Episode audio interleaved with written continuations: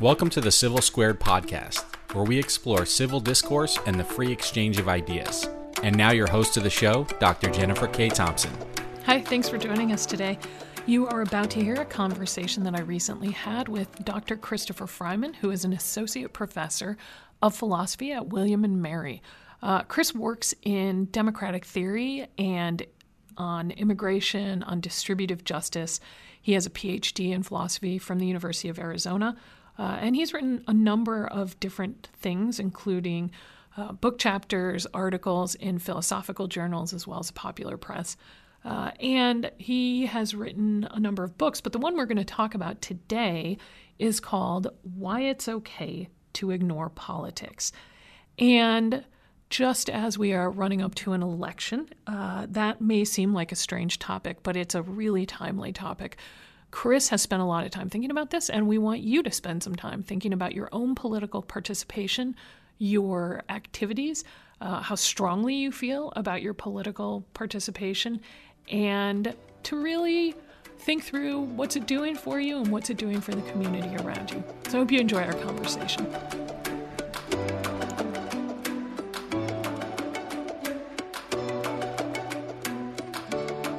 We're going to talk about your conclusion, but uh, the conclusion that it's it's not only all right, it might be the most moral choice, maybe, uh, not to be involved in politics and maybe not to vote, I think is the kind of thing that if somebody's driving along in their car and they hear me saying this, they're going to be like, what? you know? so let's get into this. But let's, for those people who like the suspense is just going to be killing them, let's top line it here a little bit. Why is it okay to ignore politics? Yeah, and I should say I didn't quite appreciate how how scandalous people would find this title when I proposed it. Uh, so, so, yeah, that was unanticipated. The, the short version of why it's okay to ignore politics is that in most cases, your political participation won't do much good.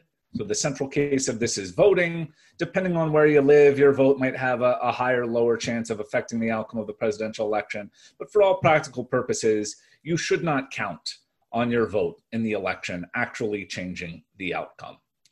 And my view is given this, it's perfectly fine not to cast that vote and say spend the time that you would have spent preparing the vote and casting the vote, registering to vote, and so on, uh, on other activities that are more likely to do good. In the book, I talk a lot about what's known as effective altruism.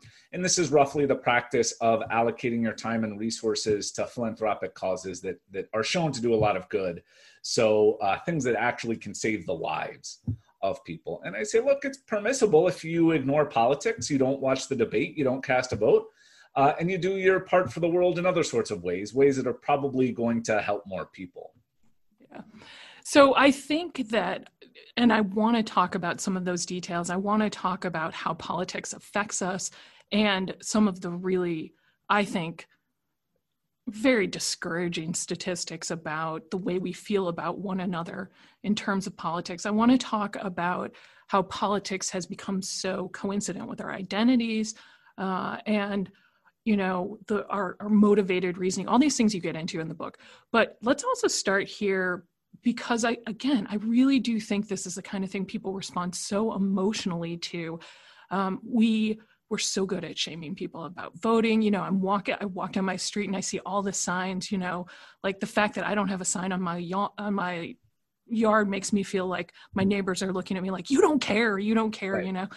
Um, I, if, if somebody's listening to this and they're they're going to have heard the intro and they're going to say this guy's a philosopher. What does he get why does he get to tell us about this kind of stuff? So as a philosopher myself i wouldn't question that. But i think somebody who's listening could say what does a philosopher have to say about politics? Why are you somebody they should be listening to? Yeah, that's a great question. And I would I would say they shouldn't take my my word for it. They should hear the arguments and and uh, you know think think about whether they find them compelling or not on their merits. But I think uh, you know philosophically, you know, one question we ask is how should you live your life? And you only have so much time and energy, and you can only spend so much time on one cause Uh, you can only do, you know, there's only so many hours in a day, and you only have so much money to donate to, say, a political campaign or an effective charity. And so, one question that a philosopher is going to ask is, you know, how should you do that? What's the the right way to live your life? Uh, what sorts of causes should you prioritize?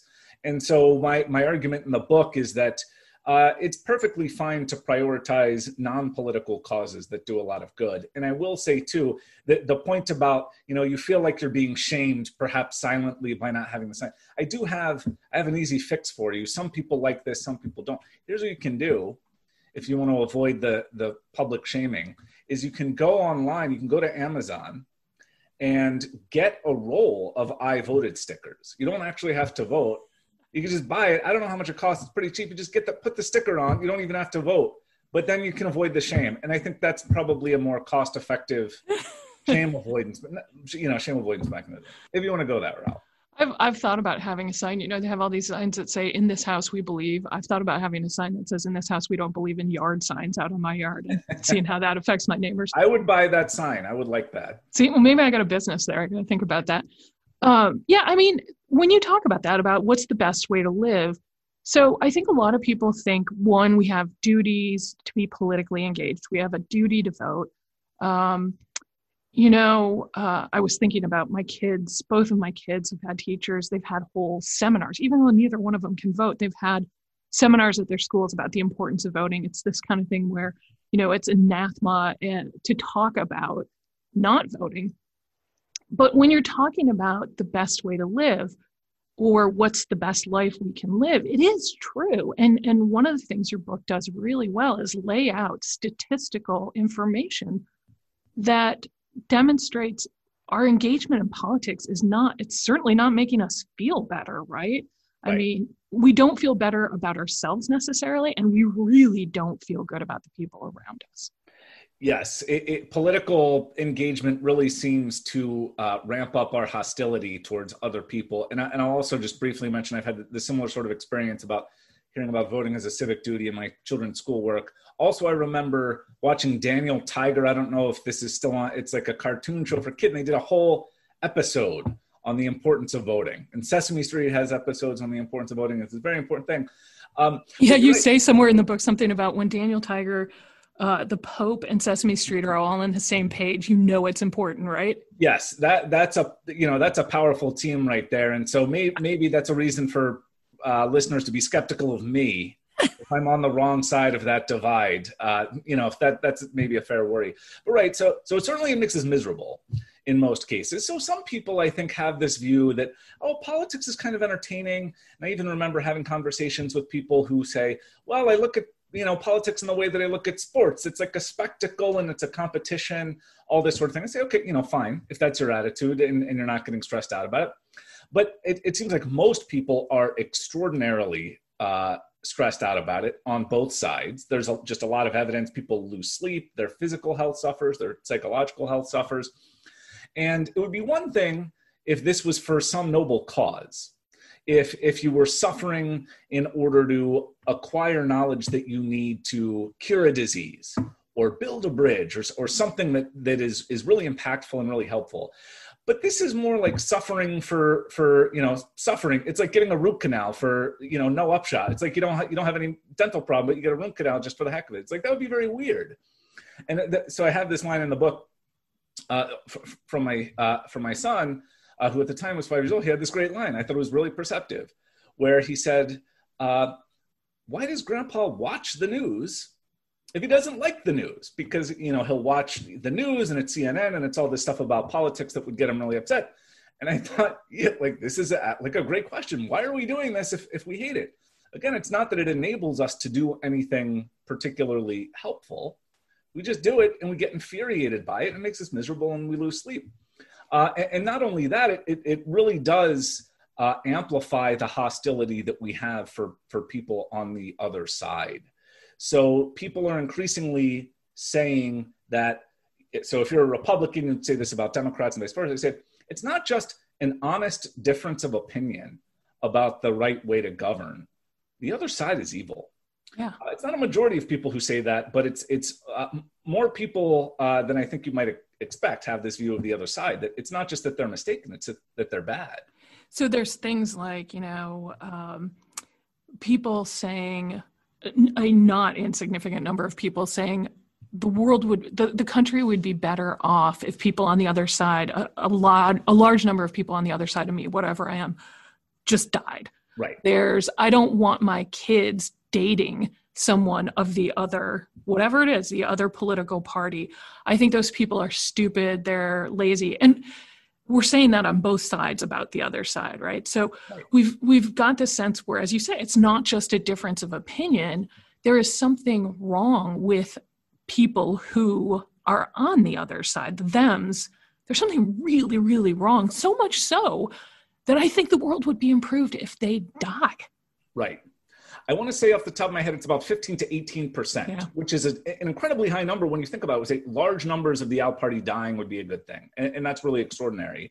Uh, and I think this is this is unhealthy. And sometimes when when I make this point, people say, "Well, does this mean you're a kind of relativist, where you think, well, all opinions are equally good, or that there's no political opinion that's intolerable?" I say, "No, I, I'm not a relativist. I don't think all opinions are equally good, and I do think that there are political opinions that are that are intolerably bad. Uh, but I also think it's possible for people to have." good faith disagreements about hard political questions. I don't think merely uh, disagreeing with me makes somebody evil. And one reason for this is just so I teach I teach political philosophy, I teach moral philosophy, I teach applied ethics, and these are courses that discuss a lot of the issues that are in the national political discourse, things that we're we're debating about right now. So things like free speech, criminal justice, racial justice, climate justice, all of these things, uh, and they're they're just complicated. And so, you know, there's no particular reason to think that just because somebody arrives at a dis- different conclusion that they're downright evil and it would be a good thing if they died. Now, maybe there, again, there's some conclusions that are downright evil. Um, but I think we should be reluctant to make that sort of claim simply on the grounds that somebody has a different opinion than we do about a very complicated issue. Yeah, I mean, so this to me is is really important. I mean, even if you're full on about the the kind of duty you have to be engaged in politics to care about politics let's say you totally we'll just stipulate that you totally buy that that you have some kind of moral obligation if you look at those kinds of surveys and polling what it demonstrates is that politics as you say causes us to dehumanize one another which is going to lead to um, all kinds of ways that we will treat people poorly, that we will um, be biased against them, and everything else. So that even if you were 100% down with the idea that I have a duty to be politically active, what it is doing to us as human beings and how we relate to one another is something we, I think you say something like if, if you were watching a TV show that made you hate people or be willing to say something like, I think the world would be better off if these people are dead. You would have an obligation not to watch that kind of a TV show, right? Right. Yeah. Take politics out of it. Take any TV show. You know, I don't know. I hesitate to name actual TV shows because, like, I, you know, not to not to indict any TV shows, but it's like I don't know. Someone's like, oh, here's this new cartoon, and if you watch this cartoon, it's probably going to cause you to hate people who like like another cartoon, and you'd be like, huh okay, is there some great payoff, like some noble payoff for me enduring it? Like, no, it's not actually going to make a difference. It's just going to make you hate people. Say, okay, I, that's probably a pretty strong reason not to watch that show. Uh, and, and, right, you mentioned a, a lot of these findings about the ways in which people are becoming increasingly hostile to out party members. It has an effect on their relationships. It has an effect on work relationships, for example, who you want to work for, who you want to hire, who you want to distribute scholarships to. And I think one of the interesting uh, findings uh, uh, on this point suggests that people are actually less motivated by loyalty to their side than they are uh, distaste. Yeah. So they, they, they hate the other party more than they love their own party. And one explanation for this, which which strikes me as pretty plausible, is just people kind of recognize that their own party is imperfect in various ways. And so they have to come up with the reason why they continue to support their party despite its flaws. And one way to do that is to amplify amplify the flaws of the out party. Where say, yeah, my party's not so great. Look at all the bad things it does, but the other party is terrible. Even worse. Yeah. Yeah, exactly. So yeah, my party's spineless. I know they're not great, but we got to stop the evil side. Yeah. And so this incentivizes us to to ramp up our hostility towards the other side. I think that's really unhealthy.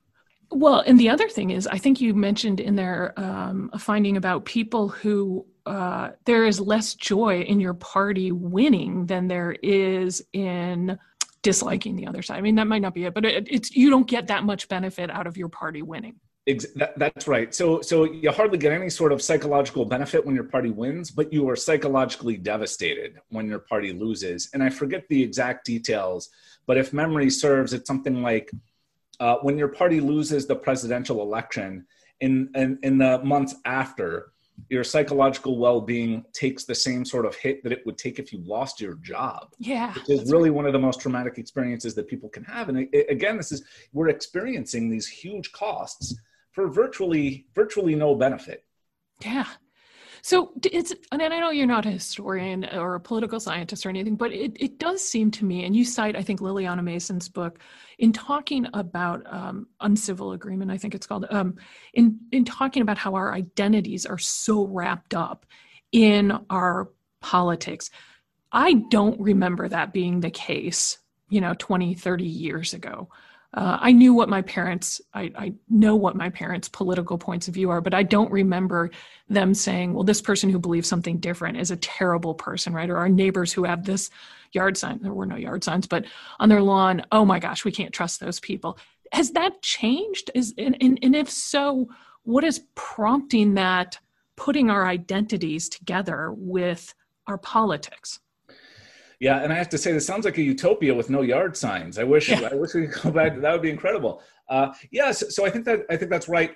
So, so I think one issue is there's almost a snowball effect here, where the, just the the social distance between the party members is increasing, and, and so this is something that that Mason talks about, where our social social circles are just more and more uh, or increasingly populated by people of our own political persuasion, and so we just have less what you might call casual or friendly contact without party members. And I was actually just just reading something uh, the other day about having positive contact with the out party can help reduce some of this partisan hostility. So it could just be, you know, uh, you know, having a the, cliche of having a beer or something like that with with people uh, who have different political opinions than you can help uh, alleviate some of this problem. But I, I do think a big part of the problem is that now, you know, politics is everything, and you're hanging out with people who, you know, they have the same food preferences as you do, they have the same television preferences, and all this stuff, and it all orbits around your politics. And so there's just very little contact.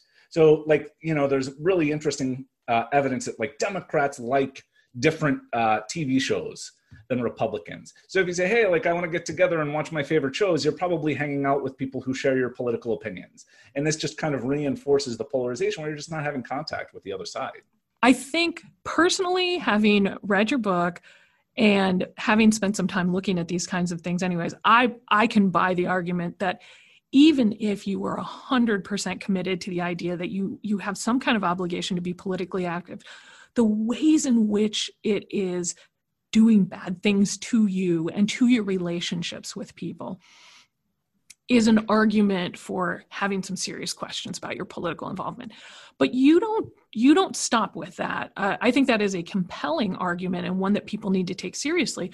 But you also talk about knowledge and about what we can know how we apply that knowledge and beyond that the way we reason and how we have some biases in our reason. And and, and one of the things that i thought was particularly good when you talk about motivated reasoning and that um, and I want you to talk about that and sort of explain all of those things, is that when we think we're sort of exceptional or that we're super intelligent or whatever, and that, you know, for sure that's not going to affect us, we're actually way worse than the average person. in terms of being biased in our reasoning and looking for reasons to justify our own thinking. So, talk a little bit about the knowledge, the application, what we'd have to know to make political involvement really kind of productive and meaningful um, from our own point of view, really. Right. It, it, it is interesting that right. So so people can be confronted with evidence about how they are almost certainly biased, and yet we find ways to to shrug it off and convince ourselves that we're the exception to the rule. But I think there are really sort of two two sorts of things that have to be done uh, for you to have justified confidence that your political participation is is aimed at, at the, the right outcome or the best outcome. So one is just is just information. And so, so, for example, if you have candidates who have different views on things like uh, immigration, social security, uh, criminal justice reform, capital punishment, school vouchers, that's a lot of stuff. Uh, and, and, so it's it's quite plausible that one candidate is better with respect to these things and the other candidate's better with respect to those things? How much better is this candidate with respect to those things and which one's more important? It's just a daunting amount of knowledge. Uh, and so it seems like at a minimum you have to have information about things like school vouchers and what our immigration policy is and what our social security policy is like. That's just you know uh, just kind of factual knowledge about the policies. Uh, then you would also need some social scientific knowledge. So you know okay i can read the text of some legislation uh, do I have reason to think it's going to be effective? So, you know, I, I can understand what the minimum wage is. Is a good idea? I don't know. That's going to take some social scientific knowledge. You might have to know a little economics. Wouldn't hurt. I'm biased as a philosopher. It wouldn't hurt to know a little bit of philosophy about whether it's fair or not. I think it's just a, there's a lot of research, uh, and it would take a lot of time to acquire this knowledge. And then you also mentioned bias and politically motivated reasoning. So a, a, a worry is that even if you acquire all of this knowledge, uh, you're going to pro or this information, you're going to process it in a biased way. So you, you know you would probably come into it with your pre-existing partisan commitments. So if you're uh, you know a Democrat or Republican reading about school vouchers or gun control, for example, you're probably inclined to a certain perspective from the start. And so maybe if you're a Democrat, you're more skeptical of information that tells you gun control doesn't work. Or if you're a Republican, you're going to be skeptical of information that tells you gun control does work. And so it could be that all the research is, is ultimately for nothing. It's not actually going to change your mind. It just reinforces what you believed anyway. But then if you recognize this tendency about yourself, where you think, look, I, I might get pretty solid information that suggests that my view is wrong, but that information won't actually move me, it won't lead me to correct my beliefs, then you should be really self skeptical, I think, of, of your political beliefs and say, I'm just not sure if I'm, if I'm on the right side here. I'm not sure if I'm going to vote for the right candidate. And I think this also weakens the argument for political participation. It's like if somebody has, they, they, there's like a button in front of you, and they say, uh, it, you know, if uh, the button is, uh, you know, uh, I don't know, like light or if the button is sky blue, uh, it's good. If it's robin's egg blue, it's bad. And it's like, hmm, okay, like I'm not sure I can trust myself. Like my color vision is not super great. I don't know if it's robin's egg blue or sky blue. Like, okay, maybe don't push the button if you can't trust your own judgment in that case. And so similarly, if you think, hmm, I can't really trust my judgment about which candidate's going to be better. Uh, so if you if you do it right, that could be good. But if you do it wrong, that could be really bad. You might just say, look, I'm going to sit this one out. And what I should do is reallocate my time to causes that I have much more confidence in. So it's pretty easy to be confident that donations to the Against Malaria Foundation are going to do good. And I think the fact that we should just be self skeptical of our political judgments increases the reason that we have to disengage from politics and focus on other forms of altruism that are not as politicized. Yeah, and I I definitely want to talk a little bit about that because you have some really great examples of the thinking about and and also criticisms of people saying, "Look, I'm going to do this instead of voting, or I'm going to do this instead of political behavior." But before we get to that, I so so we can say, okay, we've got one one reason here to to really give serious consideration to the prospect that it's okay to ignore politics is what it does to you and to your relationships and how it makes you feel. Another reason is that we need to be skeptical, not just about our knowledge, but the application of the knowledge we have. Even if we did tons of research, would we be able to apply it um, in a way that that confidently predicts the policy outcomes we're, we're trying to achieve? But even having said all that, there are going to be people, I know there are going to be people um, including people in my family who've said this to me before, who are going to say, well, okay, but even if that's all true, I just still feel like it's important to be politically active because what if everybody had that point of view? What if everybody stopped voting? The problem with this style of objection is I think it just overgeneralizes in really weird ways.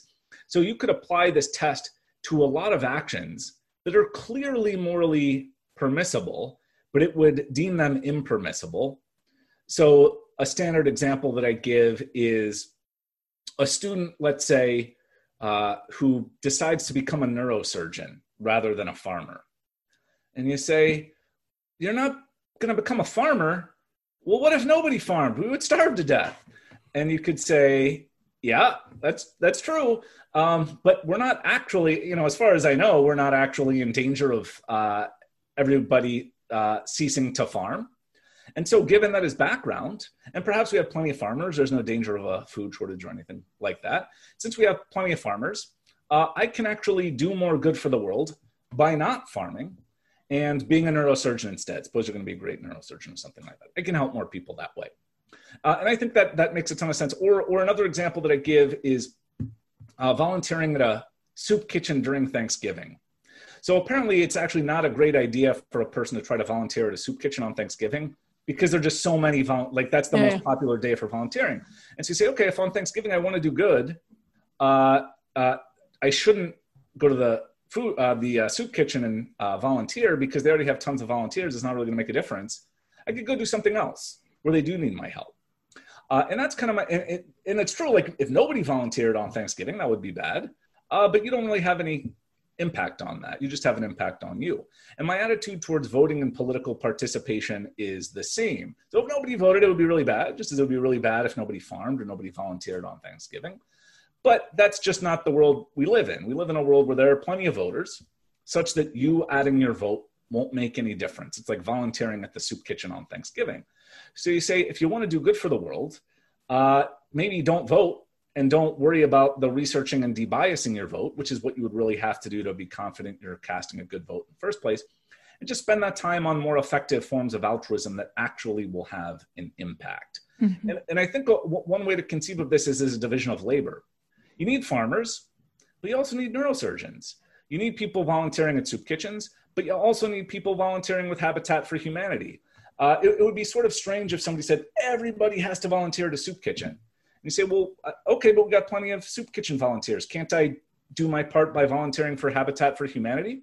Everybody, I think, intuitively grasps that that's totally fine and probably better that we have this division of philanthropic labor. And my argument about voting is similar. Uh, it's you know it's good that we have sufficiently many people who are who are casting good votes, uh, but you could say that doesn't mean everybody has to do it. Some people can vote, other people can raise funds for effective charities in the same way that you know some people can farm and other people can be neurosurgeons. That does make me think that there are people who vote in the same way when we're talking about you hate the other party more than you like your own. There are probably people who vote in this kind of defensive or maybe it's offensive way of saying yeah i don't want other people to have more power so i might not be good but neither are they right? Uh, yeah and, and, and so sometimes too uh, uh, political partisans are analogized to sports fans where and this explains some of the bias where they acquire information and they cheer. Not it, it's not like they're acquiring the information in an unbiased way. No they're doing it in a way that flatters their home team. And it's not because they're not cheering to make a difference. They're cheering to express their loyalty.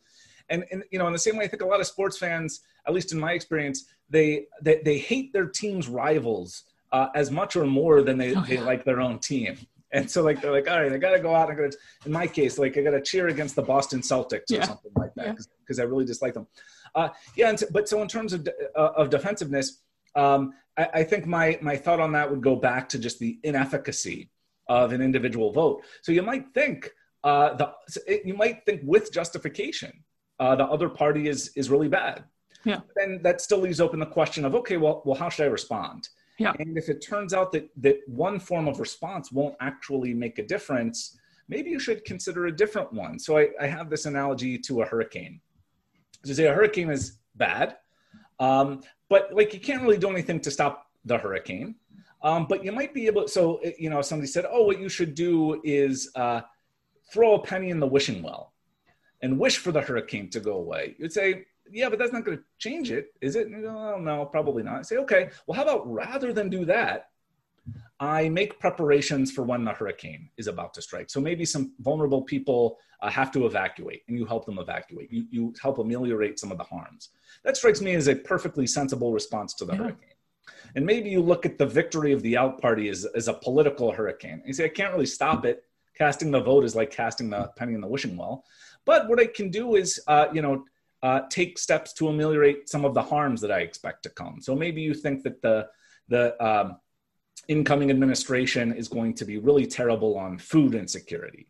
Okay, then that might be a reason for you to raise funds for a food bank that can help combat food yeah. insecurity. Yeah. Yeah, I like that too because I like one of the things you said about it was you don't want to be defined by the things you hate, right? So if we let the things, if we say, well, yeah, I don't like that, but I mean, I get that I might not be great, I might not be really informed, but I really don't want those other people. So I'm going to do this, that, and the other thing that being defined by the things you dislike or letting that kind of rule your life is also a very bad thing. You, I think you said you don't want to be defined by the fact that you don't like the Dallas Cowboys or something like that. I should probably not say that. No, no, I said Dallas Cowboys. I think it was Dallas Cowboys and inner ear infections. Inner ear infections. That's right. Like who would want to be defined by those things? I don't know. Um, yeah, no, I think I think that's I think that's right, and I think you know uh, a good exercise or a good sort of self check is if you're reading about politics or or you know you're getting into let's say a debate about politics with someone and you start to feel yourself like really getting ramped up. And like ah like this person i'm I, you know is really irritating me. Just like you know take a deep breath take a step back and be like all right uh, you know um, uh, i've got my views they've got their views. Like we're probably both frankly not super well informed. We're both probably biased. Like I, unless you have some particular reason to think that they're uh, being malicious or or willfully ignorant or something like that like all right They've arrived at different conclusions. I have no particular reason to think they're a terrible person. Uh, so let's maybe cool cool down a little bit. Just like whenever you feel your blood pressure rising, it's pro- probably a good idea to take a step back. There's almost a sense in which um, that conviction about political behavior is is almost like um, religious, right? I mean, it's something that you say, well, you can give me 15 different reasons here, but I know in my heart that if you don't vote, you're not really a part of this uh, I think that's a really hard you know hill to climb for people. Yeah I, I, think it's it's it's really at the core of a lot of people's identity uh, mm-hmm. their own particular uh, political allegiances and the importance of political participation. So this so in the book right in the introduction so this is like a true story about my classes. So i say like you know as a philosopher i just do like i give them crazy thought experiments uh, and and one of the tried and true thought experiments is well what if you can uh, kill an innocent person and harvest their organs and redistribute those organs to two people to save their lives. And my students are like, huh, okay, that's that's like kind of weird. I don't think I would endorse that. Occasionally you'll get some some students who endorse it, but they're like, yeah, okay, like I could, I, and you know, you give them the arguments. Like, they think it through. They think it through exactly. Yeah. They entertain it. I'm like, yeah, okay, like I don't know if I buy it, but I can, I can see the point and then I'll, I'll, I'll give them some sort of argument why there's no duty to vote, and they're totally scandalized, and nobody like buys it for a second. They're like, "Well, this is crazy." I think, okay, that's a little bit strange that they're willing to entertain the, the merits of murder, like it's yeah. a beneficent murder, perhaps, right? But it's it's murder. I'm like, oh yeah, okay, I can kind of see why somebody would do that and then you know they read an argument like oh you don't have a duty to vote because you know you can do good for the world in other ways like no that's crazy that's yeah i'm not even going to enter- i'm not even going to discuss that with you yeah. yeah. exactly and i think this is another case that just reveals how strong this conviction is and, and oftentimes it's, it's not even about you have to vote for my candidate it's just you have you have to vote it, yeah. it's super super important you have to perform this ritual well uh, yeah. And i think too um, you know when we think about our convictions about things, anytime we have something that's like such a knee jerk reaction to something, it, it is probably worth stopping and saying, why do you feel that? Like, why will you consider that harvesting organs? You know, but but the idea that you wouldn't be politically active is not something that you're even willing to stop and talk about. Anytime we feel that strongly about something, it's probably worth giving ourselves a minute to pause and think it through. I think that's absolutely right. I think uh, it's a good practice whenever you're you're in some sort of philosophical debate when you feel your blood pressure rising. You think, all right, this might be a red flag. Um, let me take a deep breath and let me see like like what what's really going on here. Is it is it really the case that I'm kind of clinically analyzing the arguments on their merits, or is there there's something that feels threatening to, to you know what I believe? So this actually speaks to the, uh, another case I talk about in the book, which is, is super fascinating, which is uh, these experimenters put political partisans in an fMRI machine, yeah. and they and they gave them they gave them politically neutral uh, information that threatens their beliefs. I forget one of them is like the claim that Edison invented the light bulb or something, Yeah. like, or like he didn't invent the light bulb or something. Yeah. And people are like, oh yeah, okay, like oh, I guess I was wrong. I guess somebody else invented the light bulb. Okay, no big deal. But then they gave them information that threatens their political convictions. And not, uh, predictably, they, they weren't buying it. They were like, ah, like I'm not going to change my mind. But apparently, like the the um, regions of the brain that were associated with like threats to physical safety Yeah. started to light up. And the, the one experimenter said, it, you know, if you looked at their brain, uh, you might think that they were being chased by a bear or something. Yeah. And so it's like politically threatening information threatens us in the same way that like a bear threatens us. I think that's that's interesting and that's an important thing to know about ourselves. So maybe that's like w- when we're feeling the blood pressure rise, when we hear people tell us uh, things that we don't want to hear about our party or a candidate, or even just you know things we don't want to hear about the importance of voting. I'd say, okay, like maybe I'm being less than 100% clinical here. Yeah. Let's recognize that and take a step back and see if I can analyze the arguments on its merits. Yeah, we we had um, Tania Israel, who's a professor of psychology, on our last episode, and she has a book on talking across political divides. But one of the things she talks about in getting yourself prepared for those kind of conversations is like breathing exercises because when you get you start to feel your blood pressure go up and you start to feel your hands sweat and all this other stuff like you actually have to take sort of steps to physically calm yourself down to be able to continue the discussion. Um, and that lines up really well with what you're saying about the the mris okay so um, you've got the peace and reason in november. You've got the book. The book is out now um, and people can get that. Um, where else can people find out about the work you're doing what do you want them to look at to learn more about your your thinking on this So my, my personal website, which is uh, just cfreiman.com, that's me, C. Freiman, my, my last name.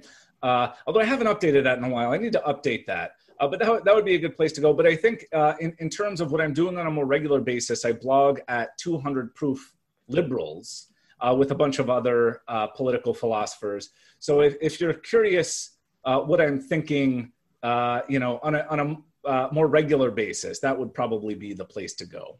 Very cool. Very cool. Well, it's a great book. It's very readable. I think uh, all the people, I think our audience would benefit from reading it, even if it's uncomfortable for them to read it. Uh, and we will link to all of this in the show notes so they see it. But we really appreciate your time, especially at this time of year.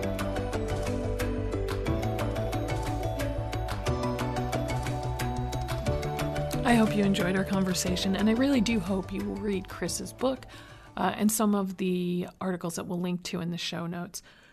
Are you going to ignore politics? Um, if you're listening to this, there's a, a high likelihood that you're listening to it in the days before the 2020 presidential election. Uh, and, you know, I think Chris is probably realistic about the likelihood that this podcast or his book will impact your your behavior. But I do hope that as um, as a result of listening to what Chris has to say, you will stop to think about your own political behavior, why you do what you do, what kind of impact you think your behavior has, um, and what other alternatives you have. And I, I certainly hope that if you care a lot about your community and you care and think that political participation is important, you'll discuss that with your friends and your family um, and people you know and talk about you know what you think political participation achieves and how you know what it achieves and whether it's the best use of your time. I know that might be controversial when everything that we see around us is telling us that it's really important that we participate politically but i think if it's important it's important for us to think about why we do it and to talk about that with other people thanks again for joining us Thank you for listening to this episode of the Civil Squared podcast, where we explore civil discourse and the free exchange of ideas. We'll see you next time for another conversation.